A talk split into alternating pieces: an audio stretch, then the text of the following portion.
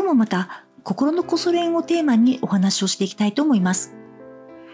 心のこそれんは仕事のやり方と心の使い方を組み合わせたオリジナルメソッドです。今回は前職の エスイー 時代の体験をもとに仕事のやり方と心の使い方を組み合わせるという事例の一つをご紹介してみます。裏テーマは幸せに生きる土台といったところです。前にもお話ししましたけれど、メソッドや手法を学ぶときは背景や経緯に目を向けると人生への取り入れ方がわかりやすくなります。そういうスタンスで話を聞くという練習の一環としても今日のテーマを役立てていただけると嬉しいです。ではではお話を始めます。エスイー をやっていた頃、特に最後の頃はプロジェクトのまとめ役としてトラブルを起こしたプロジェクトの立て直しを散々やってきました。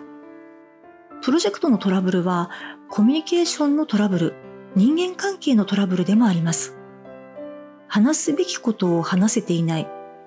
決めるべきことを決められていない。トラブルの原因はほぼこのふたつです。プロジェクトのトラブルに引きずられる形でコミュニケーションや人間関係に感情的なもつれが生じている場合もよくあります。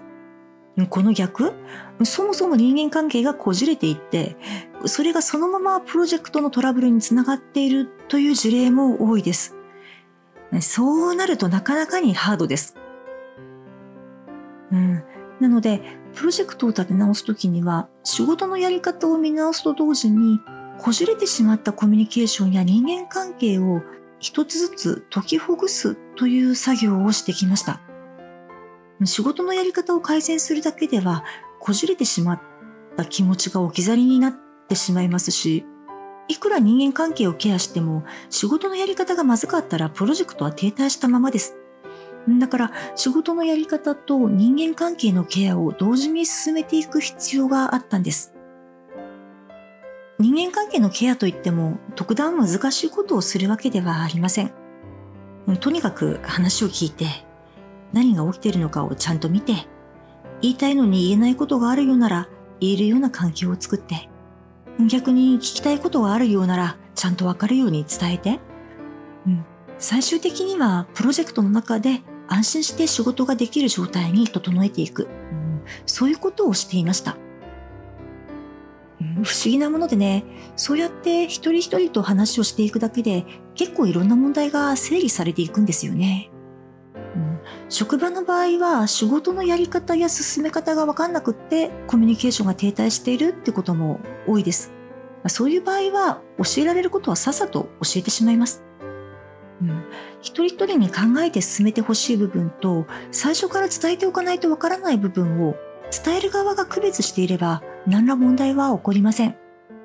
逆にね、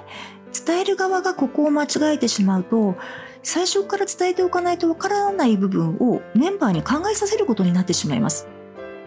こうなっちゃうとメンバーは苦しいですよね。いくら考えたって答えが出ないテーマについて自分で考えろって言われちゃうわけですから、うん、ここは伝える側がしっかり意識するべきところだし、逆にメンバーの立場だったら自分で考えることができるぐらいにまでしっかり質問をしていく場面だと思います。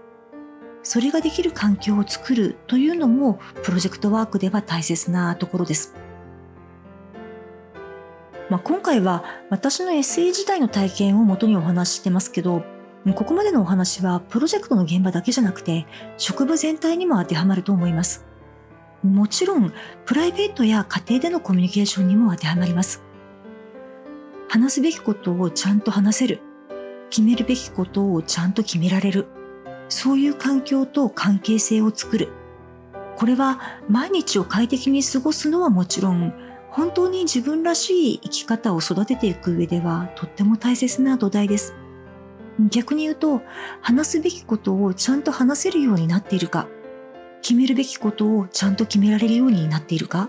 それができる環境と関係性が構築できているか、そういった視点でプロジェクトや職場、家庭での人間関係を見直してみると、いろいろな発見がありますし、